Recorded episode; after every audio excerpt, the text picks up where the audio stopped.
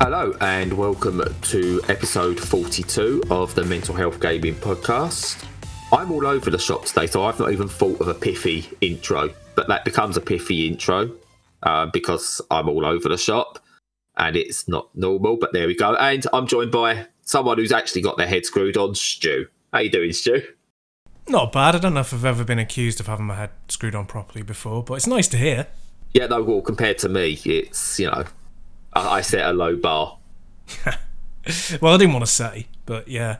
So, just to go straight into things, um, to try and sort of get my head going. Again, for anyone anyone listening, this is kind of what ADHD does to you. I've tried to focus on a couple of different things, and I can't get my head around just one thing at the moment. But you'll hear me soon become probably hyper focused. So again, maybe it's intriguing. So on that note, and to try and get me down a single path, what have you been playing, Stu? Let's bring some order to this.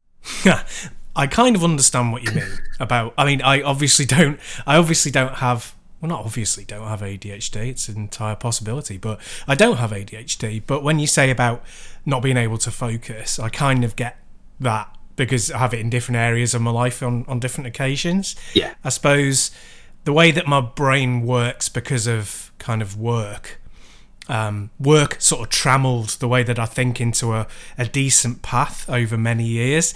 Uh, but before that, I was kind of very, I was pretty scatty myself and all over the place, and I liked to focus on stuff I enjoyed, but I was very dismissive of stuff I didn't. So mm. that that kind of made me less I don't know, yeah, probably a bit less successful than I should have been, maybe, early on, like in school and stuff. But yeah, there you go. Uh, so yeah, there's another ramble. um, in, in all the wrong ways. Yeah, but um, we'll accept it. But yeah, so games wise, uh, I've been a bit rambly there as well. So I played quite a lot. I carried on playing um, Sayonara Wild Hearts. I'm nearly right at the end now, and I'll be honest, when it gets to about halfway point, it really starts getting good, like really ramps up. And it becomes, as you know, I'm, I'm not talking to you about this because you've played it, but the audience, that it, it kind of goes into a thing where it's kind of paying homage to old games as well as doing something completely new. So it's still a kind of music action game. It's still on rails in most senses, but it kind of draws in a load of old arcade style games as well, plus stuff from you know the early 32-bit era as well, and the music gets even better and it just it goes on this upward trajectory of getting better and better. And it's gone from a game I enjoyed to a game that I'm starting to fall in love with. So that's fantastic. So kind of feeling bad about getting to the end because it's one of those where you like discovering each new song and each new uh, pattern. But yeah no it's great. And also carrying on with Yoshi's Crafted World. I could have finished it by now, but I've been deliberately taking it slow because it's so much good fun unwinding, unwinding in the evenings because it's so gentle and stuff like that. Yeah. But there was the uh, fighting game sale on Steam, and I bought Ultra Street Fighter 4. So I, I had Street Fighter 4 for years in the past on the PS4, but I rebought it because it was cheap, and yeah, been really enjoying that. I, I mean, I only play it sort of single player against the CPU. But the last good one as well, isn't it? It is, yeah. Street Fighter Five's garbage. Real terrible misstep that game, I thought. And I don't even love Street Fighter. I love Street Fighter 4 by the standards of fighting games and gaming, but in terms of Street Fighters, it's the weakest of the ones I like, if that makes any yeah. sense. So, kind of like, it kind of goes back to the first game, but keeps in some of the important stuff. So it's kind of like Super Street Fighter 2, but better balanced. But it doesn't have any any of the excitement and over the topness of the alpha games, and it doesn't have the precision. Uh, well, I don't believe it does. The precision and the excellent counter system of, of Third Strike, Street Fighter 3. So it, it's not perfect, but it's a great bit of fun, and it looks amazing even today, ten years on. So yeah, I've been really enjoying blasting through that on my own. And the last one is. Can I, before you, before you carry on, can I just regale you with two very quick stories about Street Fighter and myself? Please do. Very, and these will be very quick. Uh, one, um, Street Fighter Four was one of the games that was showcased to me at the Eurogamer event to show off OnLive. Um, and it's still the game that, even though you could tell it wasn't perfect for OnLive, that convinced me that one day streaming games will become a thing that actually is viable because it, it, with the right settings, I mean, with a perfect network and things like that, it worked absolutely wonderfully. And that was Street Fighter 4. Also, I just want to point out I am the greatest player at Street Fighter 5 ever. I've got a 100% record online. Just just want to point that out. I am one zero and zero. One game. And who did you beat? I don't know. Someone from Brazil or something like that. I think it was. So probably I probably won because of lag. they didn't know what the game was. you just Or stumbled die. into it. Or die. To be fair, yeah. But so I told you to be quick. Your turn. Carry on. Yeah, no, it's, it's a great one. And the last one I'm going to talk about is uh, Raw Data, uh, which is quite an old VR game by their, the VR standard now. And it's sort of like Robo Recall. So there's a lot for people who don't play VR. Obviously, there's a lot of kind of wave shooters where there's a lot of enemy movement, but you're comparatively static. Like you move around, but moving around isn't the key to the game. The key to the game is is accuracy. So kind of like you know, um, missile. Div- uh, what's the one where you have the trackball? Missile command. Yeah, that was Missile Command, I think. Yes. Yeah, that's it, isn't it? Um, yes, sort of that thing of you being r- relatively static, and you know, you- it's the aiming that's the the important thing. And there's tons of them, but this is one of the first that did it really well. And yeah, it's it's it's great. It's even though it you know the graphics aren't amazing, the some of the physics are a little bit iffy. It's still got that great thing in VR of once you're in there, it's like standing in an arcade where all of the lights and the sounds just blur around you and you're totally focused and you're locked into that world and you, you get into the zone in VR, I find quicker than you do in the quote unquote real world because you're encapsulated. So it's much, much easier to get into the zone and just be focused on the game. And something that you're going to touch on about positive mental health for you playing video games. There's loads of that potential in VR simply because it locks you in, it takes you away, and it's entirely designed to be fun. And yeah, so Raw Data does it really, really well. And yeah, been really enjoying that as well. Excellent. Yeah, I, I, there's, um, I want to make a comment on um, um, Sayonara Wild Hearts, but I'm going to save that for later in the show because it's kind of important to to that discussion. But yeah, I, I've still, even though I gave VR a go, I did end up moving on my VR unit because with kids about and my eye struggles, I just couldn't get into it. I'm glad I've tried it, Yeah. but I just couldn't find the time. Struggled with depth of percep- uh, my depth perception within VR as well, which was really weird Yeah. because if I look at um, like a 3DS screen, I can't see the 3D uh, because of the way the 3D works. It needs you to have both eyes working. But I could see the 3D really well in VR, but it stressed me out because even though I could see the 3D and I was in a 3D space and I could feel myself inside it, the depth perception just wasn't there. So whereas when I first tried 3D with MotorStorm many years ago, and you had the benefit of knowing where the corners were and you could judge those. I couldn't do that anymore. So I was trying Project CARS 2 in, in um, VR and I couldn't judge that properly at all. And it was really beginning to frustrate me. So I thought, right, I've tried it and it is spectacular. VR, when done right, is absolutely wonderful. But my son's just like, yeah, I'd just rather be playing on a screen, Dad. I don't care. So he wasn't getting use of it and I was getting frustrated. Yeah. So yeah, it's a bizarre one because uh, when I did lose myself in it, so when I played Tetris in it, which is about the only game I could play in it properly, because even though it's in a 3D environment around you and the sounds are there and everything, it's still just a 2D plane because it's Tetris. Yeah. And oh, well, I'm going to be talking Tetris Effect in a in a bit, so you know, be prepared. But You did you did that. warn us. You did warn us last week. Yes. And I don't know if it's worth having a PSVR set up just for one game. And so I needed some needed cash as well because of birthdays and Christmas coming up. So I was like, right, it was a fun experiment, but it's over for me. Which is a shame because there are some still some really interesting games, but because of my own conditions, uh, like with my eyes and things like that, I'm just not going to get the best out of it, which is a shame.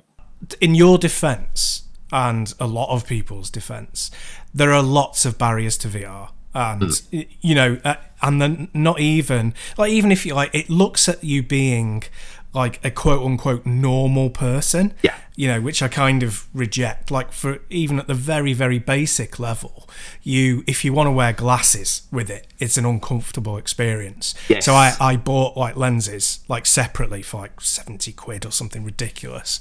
Um, really expensive because they're like, you know, prescription lenses, just so that I didn't have to wear my glasses because it ruined the experience. And that's a really minor thing. But if you've got any other eyesight issues, if you've got any balance issues, you know, several other minor complaints range, ranging up to major ones uh, and chronic illnesses and uh, stuff, you're going to be out. You know, you're going to be out of the experience. So it is a very, it is a very limited thing. Even with like the the Oculus Quest Two, which takes away all the cables and you know expands it for people, it still limits itself to a certain set of people. Yeah, I, I will try it again. Hopefully, sort of down the line when my kids are older. Uh, I haven't got to worry about what they're possibly doing while I'm in a VR environment. And as I said, as it as it as it improves, and you say the Quest Two, which takes away the cables, what how far can that go? How far can that improve? And if I can literally just pick up a headset and pop it on.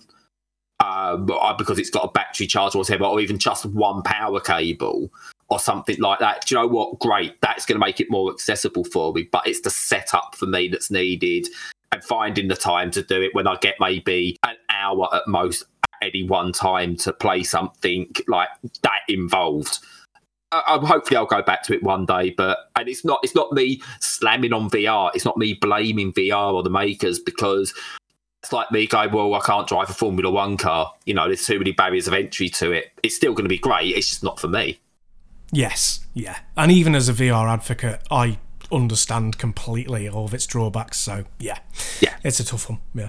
So a few things I say. I have been playing Tetris Effect, and I will come to that in a sec. But another game I actually got last night, so a few days ago, when people are listening to this, and a review might be out for it by then.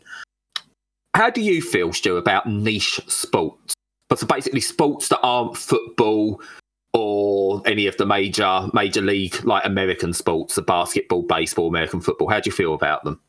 In terms of watching them, not really fussed, but in terms of playing them, they can be absolutely superb. Like on a game as, as a game. Yeah. So I've I've always had a fascination with these. So I've got um, a speedway game, and it still frustrates me that speedway has not seen a bigger development in terms of it being a game and one I've got it's it, it's it's average in terms of how it plays, but I really enjoy it. The Casey Powell lacrosse games, I love those. I like the rugby games because you know they, they're still good and they're people who love them, but they don't have the time and money in them to make them perfect simulations. So they're a bit quirky with it. Um, so another one that's came out this week, this week I think it is. It's come out. It might have been last week or it might be coming out next week when it came into my inbox, handball 21. Nice. And oh my word, it's um really well done. This game, I, I I've played it, and I'm not gonna lie, I haven't got a clue what I'm doing. I get the idea. I've watched it at the Olympics and things like that, and it's like it's a really always intrigued me as one, but not one that you can easily get access to watch in the UK. You can in Europe, by the way, but it's kind of like a mix of, I suppose, basketball, football, but obviously using your hands, like which you can't do in football. Two teams of, I want to say, six uh, face off against each other, and it's it, you have an attack phase and a defense phase. So basically, as soon as you get a shot away, you either score or you miss, and the and the ball passes over. You set up defensively while the other team try and move the ball around and throw it into the goal which sounds like it should be easy. Throwing a ball into a goal from just over seven meters away should be easy, but obviously the professional teams know how to block, how to force you to take a bad shot, and all things like that. So I've been playing handball 21, and I, I, I suck at it so far. I don't quite get the rules, so I need to watch some handball videos, uh, not on how to play the game, but how the actual game is played it still has a few of the foibles that you'd expect. So it's a little bit wooden in terms of how players move because obviously if you look at FIFA, NBA 2K, Madden, they've they've developed that engine over decades. So player movements have been built on a solid base and built up from that. Whereas this is a see uh, maybe a first or second attempt. I'm not sure which. So player models are a little bit wooden. Everyone moves pretty much the same because they probably don't have the money to get everyone in to do full mocap and and things like that. But that being said, I've, I've been playing it and I suck. And I'm like, but I want to play more of this. Presentation wise, it's brilliant. It's up there with with FIFA and the likes, and it's just such a good game. And what I like about these games, say with Casey, uh, uh, Casey Powell lacrosse, and some of the like the motocross games, as, as, as, I've mentioned before, the speedway, they bring exposure to these sports to people who otherwise wouldn't get them. Um, and yeah, it's it, it's I say it's ropey, but it's brilliant. Uh, it's going to introduce me to a, a, probably a YouTube rabbit hole of handball. Yeah, why not? Yeah, it, I mean, it's a funny one. It to me, it's a bit like rugby itself in that I don't really see much excitement in people carrying the ball.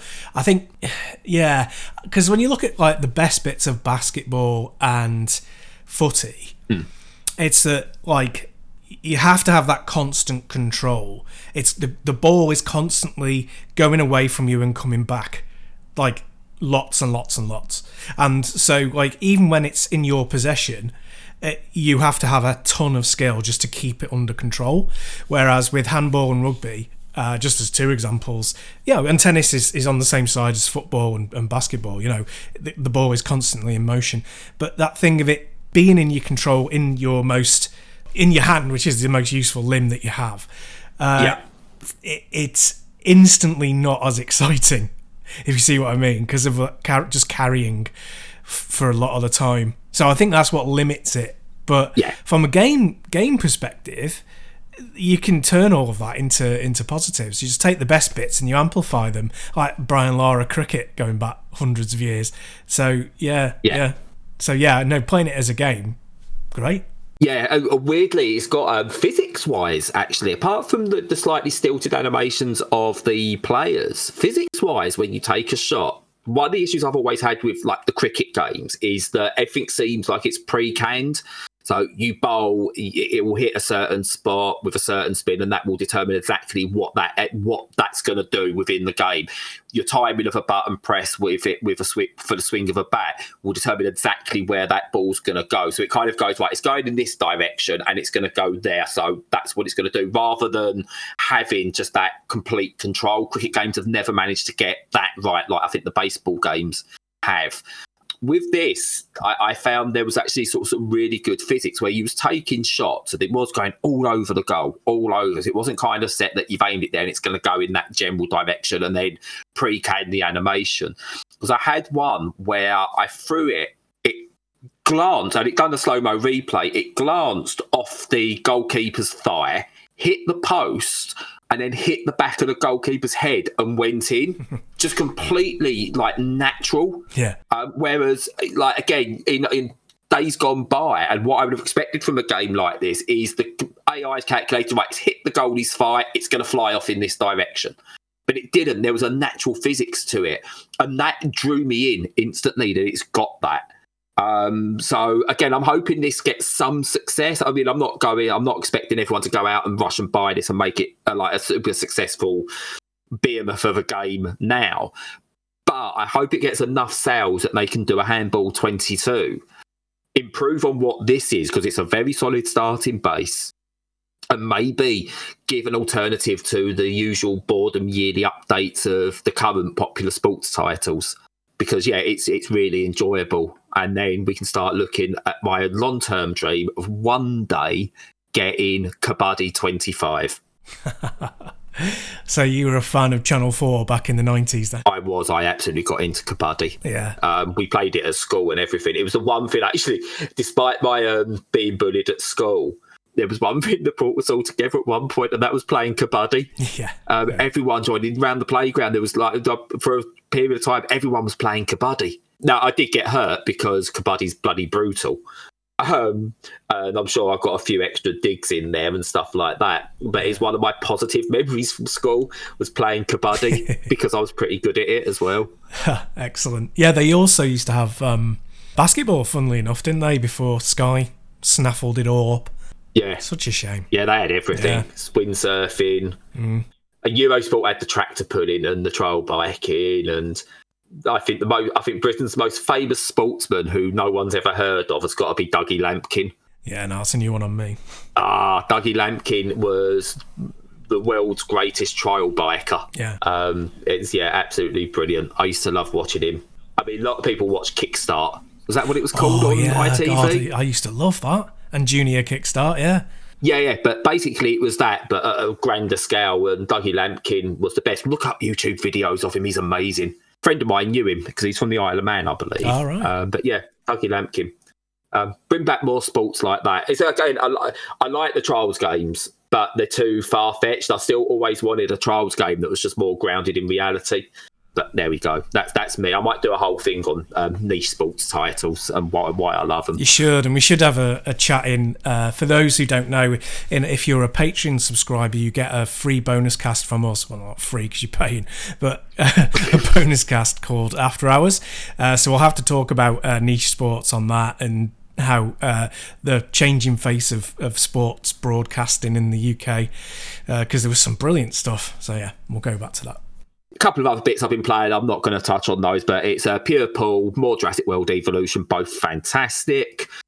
But the other thing I've been playing, I suppose this will transition into our main conversation, is Tetris Effect Connected. So essentially, Tetris is going to be game of the year for me for the past four years, including this year. Um, so Puyo Puyo Tetris, Tetris Effect, Tetris 99, Tetris Effect again. Absolutely, yeah, it's spectacular. I've, I've waxed lyrical about it. There's an article on the site which I'll link to in the descriptions for this, but it's yeah, So, question. What's the connected part? Because there's already a battle royale game. So, what does the internet connected bit of uh, Tetris Effect do? adds multiplayer uh, because Tetris Effect doesn't have multiplayer. Tetris Effect Connected is Enhance's foray into multiplayer. Now, it's got a few different variants. It doesn't go down the battle royale route. It's left that completely to Tetris 99, which is a shame in a, in a way because again, you are limited to just a Switch for battle royale. But you know that's what it is. So you've got your basic score attack mode, which is you play modern Tetris, and I'll come to why I'm calling this modern Tetris in a minute, where you basically rack up the highest score um, until one of you has hit, like basically filled your well, and whoever gets the highest score in that in that period is the winner. Um, you've got classic score attack. There's zone control, which is a variant on modern multiplayer Tetris, where you send junk back and forth based on your combos, your T spins, and all, all things like that. But with the added ability of going into the zone that you get within the Tetris Effect journey mode. And that's done with the more traditional best of three. This all sounds amazing. It is. It is brilliant. Um, and the other mode is co-op Tetris. Um, so this is Tetris Connected, um, which is what I think they're throwing everything into. So essentially, it's three players join up and take on a boss uh, because Tetris now has a boss rush mode. Which is wonderful. So the boss has got his own will and he's filling it up and he sends all kinds of power ups your way. Um, so he can remove bricks from whatever you're trying to set up. He can add junk, loads of different things. And the more further you get, the harder it gets. The more he can do to sort of like put you off. But you're all filling up your wells. You're all trying to build up your meters. So every time you clear a line, you, you each one of you fills up a meter. The more lines you clear, the quicker you clear them, the faster that meter fills up. When that meter fills up, you all join together and you get instead of your individual wells, one giant like well to play in, one that giant play area, and then basically you work together, taking turns, dropping your individual pieces to create massive lines. And then you build those lines up, and whatever you build up in this mode sends a bunch of junk the other way to the boss. All the time, he can go into a defensive mode where he starts clearing lines and it reduces the damage and the junk you send his way. Which again, it's just adds this really good layer of strategic thinking. And yeah, you do this, and you, it's a boss rush mode because you kill the first boss, and then another one comes, and you have to beat him, and then another one, and you get three per area essentially. But it is, yeah, it is wow.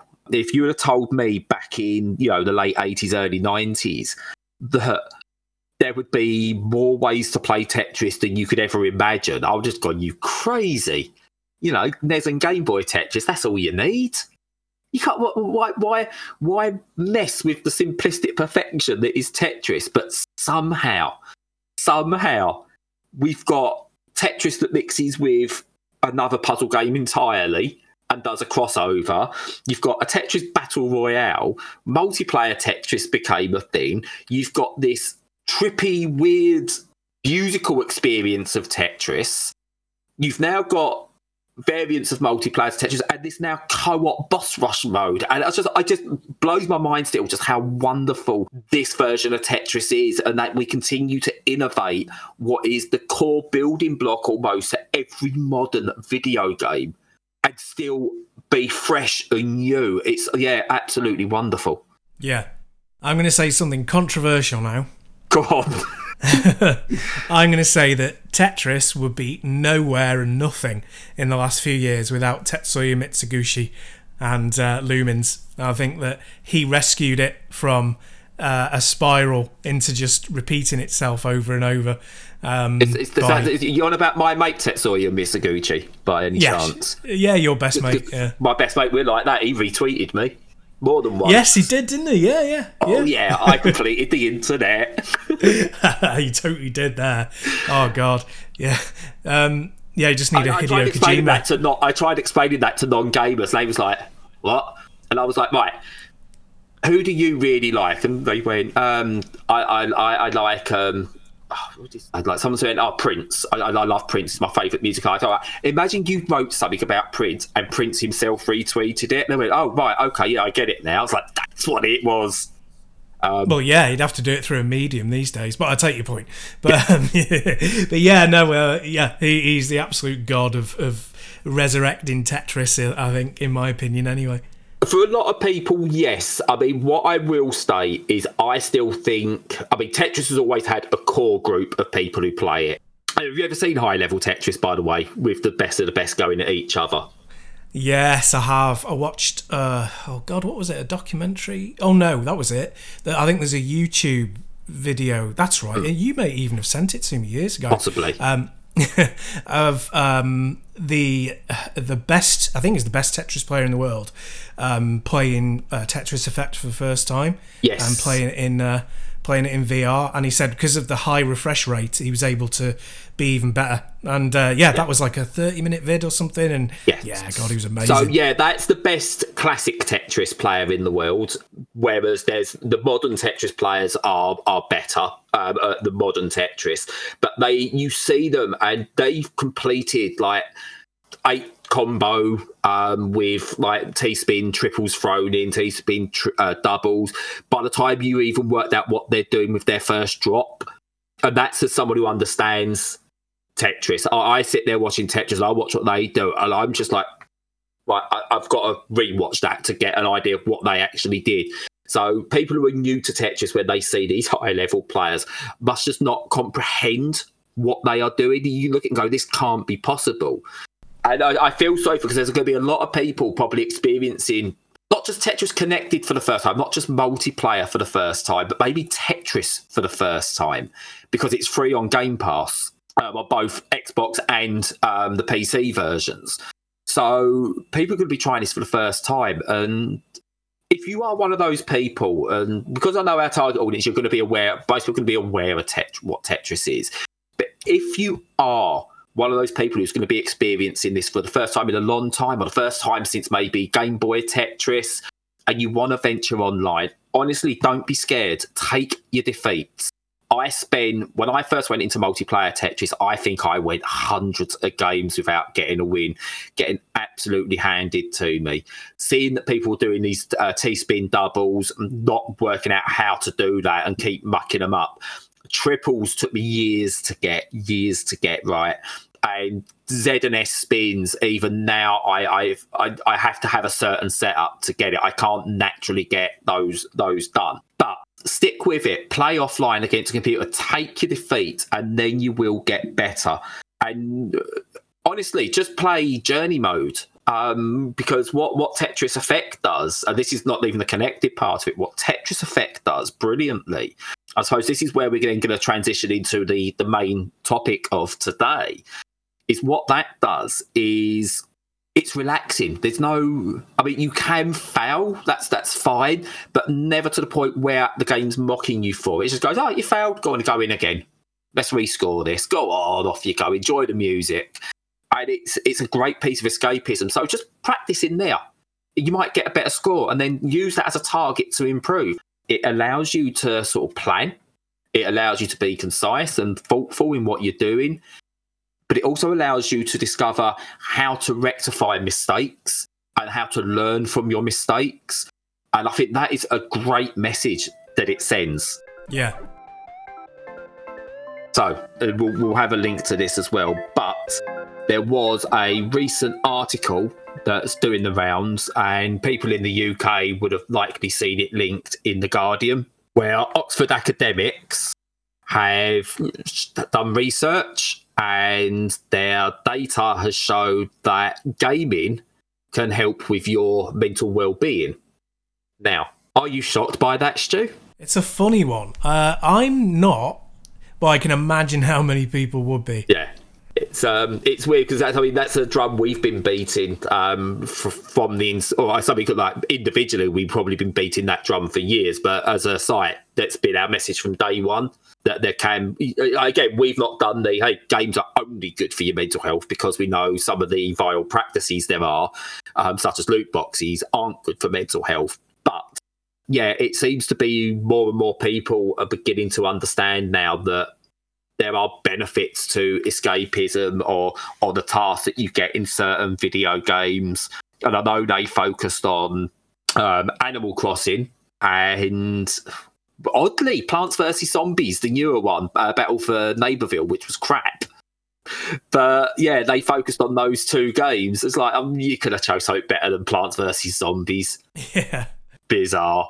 And what I found really interesting about using these two games, and I can't really say much. I've not played Plants vs Zombies newer one properly uh, because it, I just didn't get on with it. Um, the first Plants vs Zombies um, fighting game. What was it? Uh, Garden Warfare, not not the original Plants vs Zombies, which was uh, tower defense, but the uh, Garden Warfare one. Really good. Really enjoyed that, and that that would have been a better one to focus on. But anyway, anyway, Animal Crossing again is a really weird one because it is relaxing, but it's also busy work. And as relaxing as it is, in the end, I, when I broke from it because I had other stuff to play, I kind of lost the desire to go back to it because it was like, oh, all that work on Graph Graph, all these weeds I've got to sort out. I've what can I actually do? What do I want to build? And if I do this, I've got to wait a day, maybe two days to get uh, ask for this thing to be built, and then for it to actually be built. It kind of got that to me, and but it's while you're playing it is super relaxing. But what I'd like to see them do based on this is instead of just focusing on these couple of games, is actually expand this research to more games and work out why games like Doom, Tetris, FIFA, even why games like that in uh, in certain environments are good for your your, your, uh, your positive mental health as well. Because sometimes shooting something in the face is great because it allows you to get rid of um, any stresses you might be feeling from a bad day or a bad week. Um, but yeah, you know, it's fine to shoot something in the face in a video game, and that can be beneficial. But they, they seem to have gone for in this research the two or two games that are the least inoffensive. Uh, because imagine if they come out and went Call of Duty, yeah, that's really good for mental health. You'd have had people up in arms Absolutely, I, I think that it's a very studied, uh, a very you know specific uh, attempt to say, oh look, we want these conclusions to be scientific, and they will be, and, and you could probably pick, uh, you know, from very many large a large pool of games, but we're specifically picking cute ones so that we don't upset the apple cart kind of thing, and. Um, I think there's I think they're able to do this at this stage because uh, there's there seems to be a shift now where like you said a week ago or two weeks ago that everyone everyone who's an adult now everybody on earth has grown up with the potential to play games Yeah. like and you know 99% of them probably have and that difference uh, has meant that when in the past you'd have kind of oh well you, you only play kind of the older games like shooters and stuff when you're older and you, you're you the stuff like Mario is for the kids and you know it's for younger people. I think there's none of that stigma now. So you know it's it's probably mainly adults who play Animal Crossing. And I know that loads of kids do as well, but it just means all ages actually play them. Yeah. Instead of feeling like they shouldn't because they're too cutie and too childish. And so they can get a wide enough pool of people uh, who've been playing games long enough. So, uh, and also, you know, games that are um, accessible and cute, so that they can do the study properly. And like you said, I think they could do that with Doom or you know anything like that as well, and just show that release of it's that constant winning, it's that constant success. You know, whether it's a plant that you've uh, you know, like a, a flower that you've planted suddenly sprouts, or whether it's you know a, a, a demon exploding into chunks. It's that constant success of defeating or achieving something over and over again. That's that's great for your mental health. Yeah, and uh, the reason I didn't want to reply to it when we first started the show, uh, something like Sayonara Wild Hearts as well. Now I, I get why they wouldn't use something like that because I would go probably ninety nine percent of their readership would go, "What the hell is that?" Um, whereas people know what Animal Crossing is and they know what a Plants vs Zombies is, I suppose. But Sayonara Wild Hearts is a it's a really exceptional title. It's rhythm action, but without the the clear, obvious, like Guitar Hero is a rhythm action game where you go right. Here's my beats, bang, bang, bang, bang, bang. I've got to do it. Um, Crypt of the NecroDancer, Cadence Hyrule. Again, they're very obvious beats of here it is. Same with that BPM that you reviewed for the site. It's very obvious that you've got to do things in this specific thing. Whereas um, I found personally that um, Sayonara Wild Hearts had a lot more freedom to it. It didn't feel like I was playing a rhythm action game where I had to hit these beats precisely. It felt something else. It felt like it was something else, and the music and the rhythm of it aided me along and helped me in like just lose myself to this game and enjoy the unfolding story and the different music, the settings, the slight gameplay changes. And when it was over, um, I know you said you're kind of not looking forward to it being over because you're worried it's going to be over too soon. But I still pop that game on now and again and just go back and do random levels um, and just enjoy the music. Yeah, Same with Tetris Effect. There's certain levels where I just, you know, I love the music and I could just listen to the soundtrack, but there's something about doing something while you're listening to that music that just has, it has a power. And I can't explain what that power is um, because I don't think like that's something you can sit there and just listen to and chill out. You need to be doing something. And I think that's the same with Sayonara Wild Hearts. So you need to be doing something. So even though you've got this music, this this wonderful music, wonderful soundtrack seeping into your consciousness, it's doing it at a subconscious level because you're concentrating on doing other things. And that is such a rhythm based thing as well. And it all flows so wonderfully that you just end up you just lose yourself completely. Honestly i, I play that game on the switch. Headphones in on the switch on my own sometimes not long before i go to bed and it just allows calmness to come over me. Yeah, but i don't think you can explain that game to general audience um, so as much as I sort of mock the frustration of why are they only using Animal Crossing and Plants vs Zombies, I get it but um, what I'm hoping they do is they start to use this as a way of now introducing people to all the wonderful games that are out there that can have this effect. definitely. Yeah, because it it can be transformative. I've not had chance to read the article yet, but I hope they go on to say uh, that there's a potential for it to be used as a therapeutic tool. Uh, do they mention that at all? Uh, they talk more about getting it as an evidence of the concept about it being beneficial rather than doing harm. They talk about that. Um, and they mention about that they need to get this understood by like the World Health uh, World Health Organization and the NHS and things like that. But they don't say specifically this is our aim. They, I think it's kind of hinted at. Yeah. So yeah. again, I, I'm hoping they'll look at next and go in. I suppose next time the big controversy comes out with I don't know like a Mortal Kombat or a Call of Duty or whatever, they can have the evidence that says actually look, we've got the evidence here that shows that 99.9994% of people that play Call of Duty have actually benefited from it. You know, we can see, you know, from our study show that these people don't actually want to go out and have violent um, escapades. Um, and what we've actually been able to discover is what can trigger somebody and things like that. And we can help people play certain games, and, and you know, it could be that we get, you know, 14 year old Bob, because someone's named their kid Bob, I'm sure. Um, you know, he, he, he, he struggles with concentration in school. But what we found is if he goes and plays um, the latest Call of Duty for an hour before school, or even, you know, something we introduced to school where kids can go and we actually have video games and and PCs and things like that in the school where they can go and relax. We actually encourage this. We found their concentration levels improved because um, I used to do it. I used to play um, Tetris, surprisingly enough, to get a focus going. So if I had to write an article and I was feeling a bit, I like didn't have the words, I was struggling with writer's block. I'd go and play Tetris, and that will focus me, and that's what it does for me. So you can see the benefits it has, not just in terms of like making people feel good, but the focus levels it brings. And we talk about the you've got to feed kids right before they go to school. Feed them well and they'll concentrate. Good. That's good. Yeah, we all get that. We all see the benefits of that.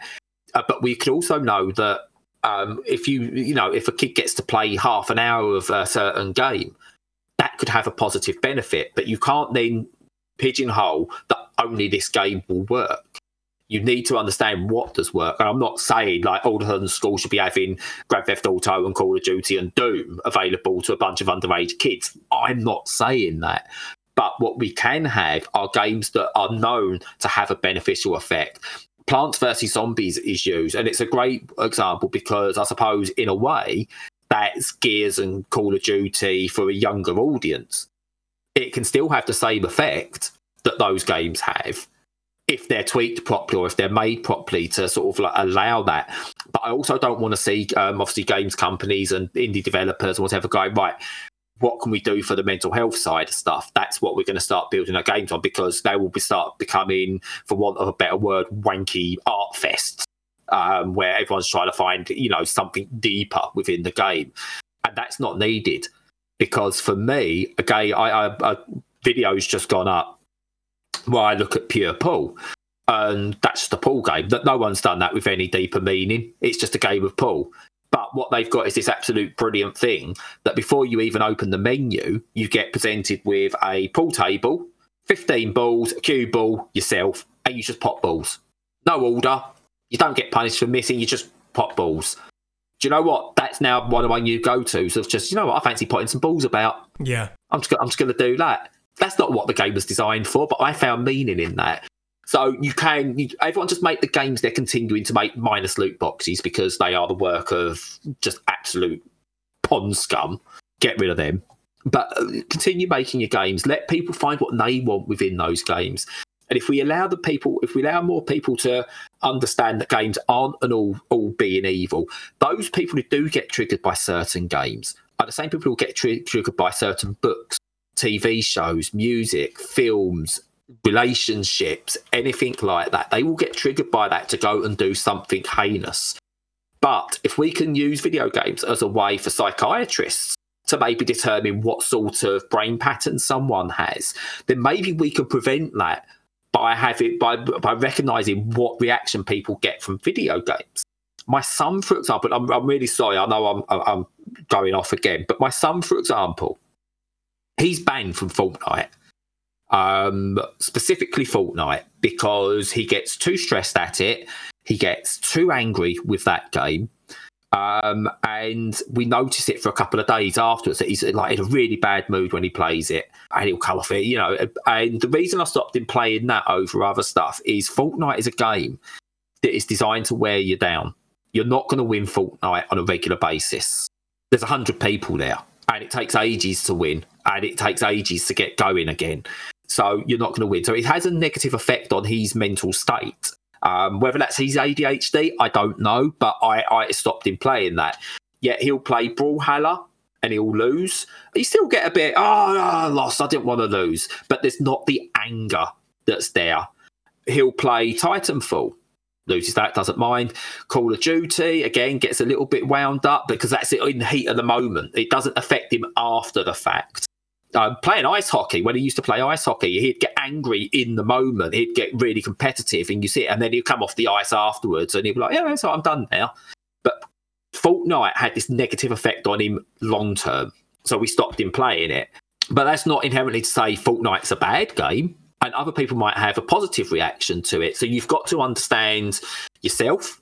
If you've got kids, you've got to understand your children, and you've got to understand that it's not just the game that does it. As I said, we, I mentioned Doom, Mortal Kombat. That's not a go to for it's bad for everyone or it's good for everyone. Tetris, not good for everyone. It really isn't. And I, you know, I'm not naive to think that. But finding the right games for the right people, yeah, clearly it will have the best effect. As I said, with this Animal Crossing, it's a great start because people know it and it's a popular game at the moment. But let's look further. Let's look what, what other games can do. Let's actually start testing these so-called violent video games and what effect that has long term on people as well. Yeah, absolutely agree. I just realised, well, this one's gone long, hasn't it? A little bit. Also, I do wonder if a lot of this is because the researchers and the academics are all a bit younger now. Um, you know, the people who grew up in the, the 80s and 90s as well. And so they've grown up with video games. Yeah, that's kind of what I meant before as well. That like it's, it's just part of society now. Yeah, um, no, yeah. I mean, okay, yeah. yeah. people who are, I suppose you look at it when you look at people who are completely against video games. Apart from them being, I suppose, right wing mouthpieces who are just saying it for the controversy, and generally it's the older folks who say it.